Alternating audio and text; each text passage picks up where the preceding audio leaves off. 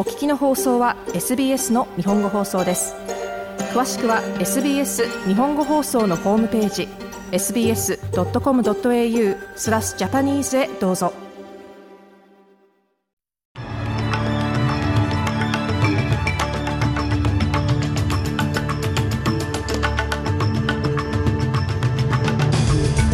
1月3日午後のニュースをシドニーから北田和代がお届けします。今日の主なニュースのラインナップです。1月2日ゴールドコーストで起こった観光客用ヘリコプター2機衝突事故の続報です。国民党は中国の観光客に対し COVID-19 陰性証明を求めるのはチーフヘルスオフィサーと意見が異なっていると保健省に撤回を求めました。スポーツはペレの葬儀で FIFA のジャンニー・インファンティーノ会長が世界中の国々に対しスタジアムにペレの名前を付けるよう呼びかけています。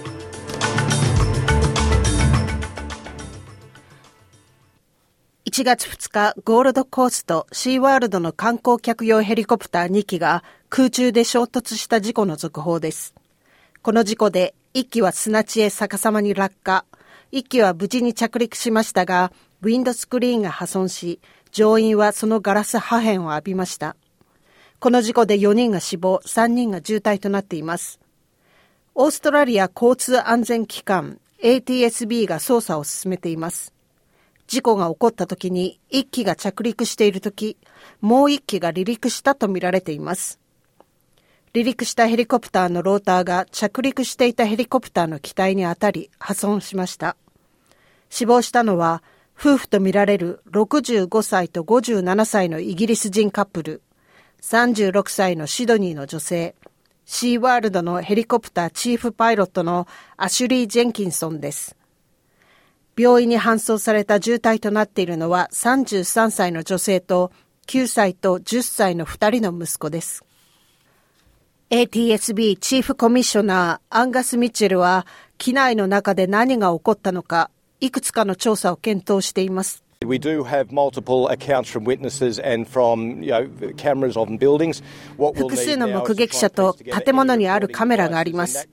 今、必要となるのは機体に設置されていたものを含め、いろんな映像機器の情報を一つに集めることです。これは観光客用のフライトで体験を提供しています。ですから、事故現場で集められるだけ集めます。しかし同時に、もし乗っていた乗客に何が起きたかを知ることができれば、それが一番の情報です。今は何もわかりません。まだ事故が起きてから一日も経っていないのです。ミッチェルでした。この状況を想定すると、一機が着陸できたのは信じられないことだとも話しました。マーク・バトラー連邦保健省は1月5日より中国、香港、マカオからオーストラリアに入国する際には COVID-19 の陰性証明書が必要となると発表しました。連邦国民党デイビッド・リトル・プラウドはこれについて中国からの入国者の混乱を招くとして解消するように求めました。昨夜1月2日遅くにチーフメディカルオフィサーのポール・ケリーは保健省に宛てた12月31日付の書簡を公表しました。そこには中国からの旅行者に制限や追加要件を課す十分な根拠があるとは考えていませんとしており、保健省の発表とは矛盾しています。リトルプラウドはどのようにこの決定をしたか明確にする必要があるとナインネットワークで話しました。政府はいかなる混乱も解消することが重要です。チーフヘルスオフィサーと意見が異なっている内容をすぐに発表しています。保健省は今日、この問題を明確にすることが重要です。しかしまた、何がトリガーとなって発表したかの透明性も必要です。リトルプラウドでした。しかし、ジム・チャーマー増相は、これは道理にかなっていると主張します。It's not an especially onerous requirement. 海外の別の場所からやってくるときに陰性の証明を取るのは厄介な要件だとは思っていません。チーフメディカルオフィサーは我々と密接に働いている人で彼のアドバイスももちろん尊重しています。この国に来る人々の監視に関してはよりよく行動する必要があるというのが主張の一つです。中国のデータに関しては不確実な面があります。ですからこれらすべての理由から私たちが比較している他の国々で起こっていることと一致するように十分な注意を払ってこれらの決定を下したのです。チャーマー増床でした。元日にオーストラリアはイギリスやアメリカを含む他の多くの国同様に中国からの旅行者に陰性証明を課すことにしました。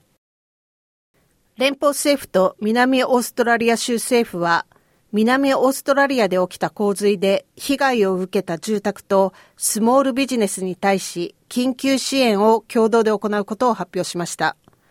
1億2625万ドルのさらなる災害支援が洪水被害を受けたコミュニティに助成されます。そのコミュニティでは洪水がボクシングデーにレンマークでピークに達し、その後下流地域に影響し続けています。支援金のうち1000万ドルが住宅に、930万ドルがスモールビジネスに向けられます。各ビジネスは最高5万ドルの支援金が提供されます。ニューサウスウェールズドミニク・ペロテ首相は今日モロングでニューサウスウェールズ中の道路にできた穴、ポットホールの修復のために5億ドル供出することを発表する予定です。およそ2億8000万ドルが地方のカウンシルへ、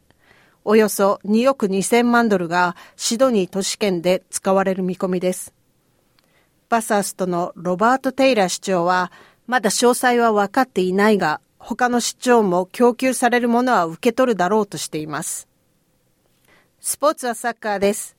FIFA のジャンニ・インファンティーノ会長は、世界中の国々に対し、先日亡くなったブラジルの偉大なサッカー選手ペレにちなんでスタジアムに名前を付けるよう呼びかけています。Vamos a, a,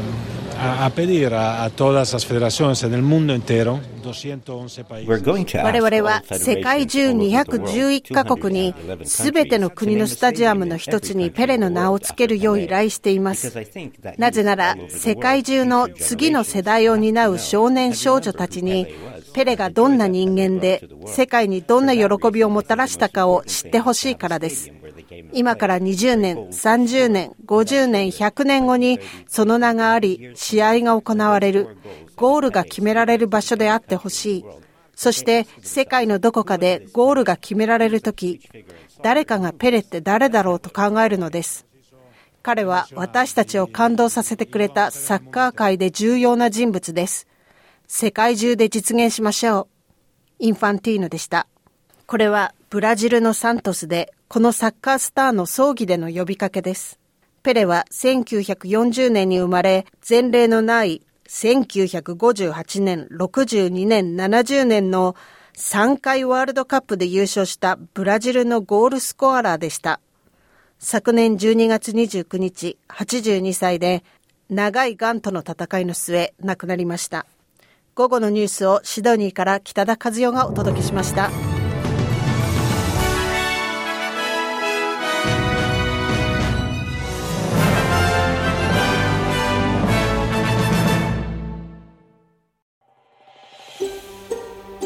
SBS 日本語放送の Facebook ページで会話に加わってください。